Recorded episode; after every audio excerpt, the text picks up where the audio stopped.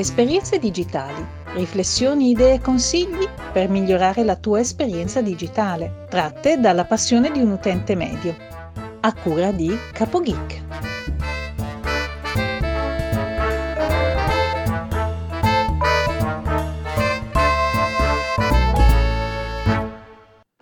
Salve a tutti, benvenuti da CapoGeek e bentrovati alla puntata numero 56 di Esperienze digitali. Oggi voglio parlarvi di quali applicazioni utilizzo per organizzare la mia giornata e la mia settimana. Allora, se devo prendere solo degli appunti veloci o ricordare delle cose, utilizzo Google Keep. È molto semplice, molto facile e si possono prendere appunti velocemente.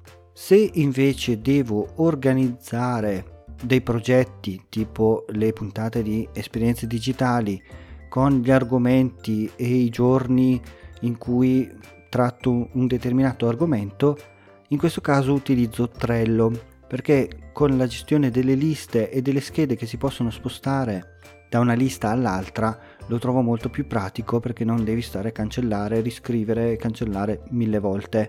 Quindi basta solo spostare la scheda da un posto all'altro o comunque anche su, utilizzando il calendario come plugin è molto più semplice molto più comodo. Se invece devo ricordare delle cose da fare, quindi come to-do list, utilizzo Wunderlist. È un'applicazione appunto che serve per ricordare sia le cose da fare, quindi utilizzo una scheda con tutte le cose che ho da fare in questa giornata e man mano che le faccio le spunto, ma soprattutto trovo utile la funzione di promemoria ricorrente per esempio oggi ho rinnovato l'assicurazione della macchina e eh, ho segnato su Wunderlist che ho stato pagata e ho impostato un promemoria ricorrente che ogni anno il 3 dicembre mi ricorda che devo rinnovare l'assicurazione.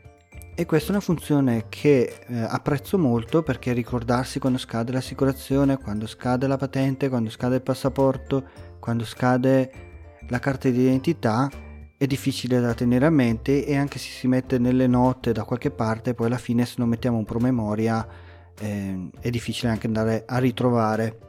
Mentre così, una volta spuntato il nostro impegno, automaticamente lui si ricorderà che l'anno prossimo avremo questa scadenza e ce lo ricorderà anche in anticipo. Penso che queste applicazioni la maggior parte di voi le conosca già, comunque vi lascio il link nelle note dell'episodio. Prima di salutarvi voglio ricordarvi che se volete diventare finanziatori di questo progetto potete andare sulla pagina di patreon.com slash capogeek oppure potete contattarmi su tutti i link che trovate nella note dell'episodio. In conclusione, se avete bisogno di organizzare la vostra vita e avete poca memoria come me, potete utilizzare queste tre applicazioni insieme per poter organizzare al meglio le vostre giornate e le vostre settimane. Prima di lasciarvi un ringraziamento ai finanziatori di questo progetto e a Marisa e Teresa per la sigla.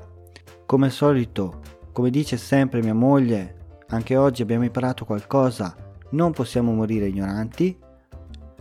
Un saluto da Capo Geek e ci risentiamo nella prossima puntata.